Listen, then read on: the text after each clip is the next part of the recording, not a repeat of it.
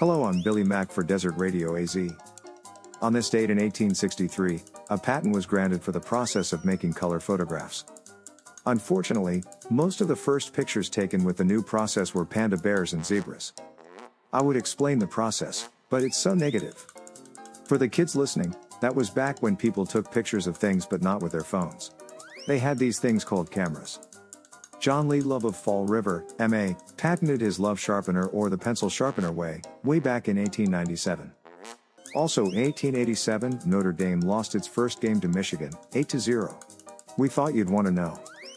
On this date in 1919, the first play-by-play football game broadcast in the United States took place, as Texas A&M defeated the University of Texas, 7 0. That's when the phrase, we went through all that for one lousy touchdown, was coined. It was on this day in 1936, the very first issue of Life magazine hit the newsstands. Finally, an answer to the age old question what is life? In 1945, the rationing of food because of the war finally ended. However, now there's an idea whose time has come rationing food. On this date in 1948, the zoom lens was patented by a guy with a pretty attractive neighbor. Coincidence? I don't think so. In 1963, Doctor Who debuted on British television. Of all the shows that were on that night, who was on first?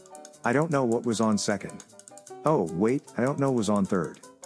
On this date in 1984, the world record for non-stop yo-yoing was set at 120 hours.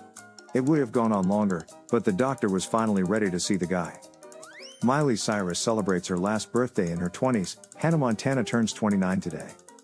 Remember, by the grace of God, she could have been your daughter. Her name in the metric system is Meterly. Meanwhile, Hannah Montana is forever 16. Snooki from Jersey Shore turns 34 today. Some good news, it looks like there won't be a reunion show anytime soon. Happy spray tan to you. When winter rolls around and she says it's time to put on a coat, she's not talking about a piece of clothing. Almost the midway point to her IQ. Oh, that's mean. I meant 55% to her IQ. Rap singer Kurupt, the dog pound, turns 49 today. That scraping sound you hear is the bottom of the celebrity birthday barrel. Bruce Hornsby turned 67 today. And that's the way it is. Not sure if he's with the range or without. Basketball legend Oscar Robertson turns 83 today. In his day, he was known as Little O. No way would Oprah allow him to do that today. I think she owns the letter O.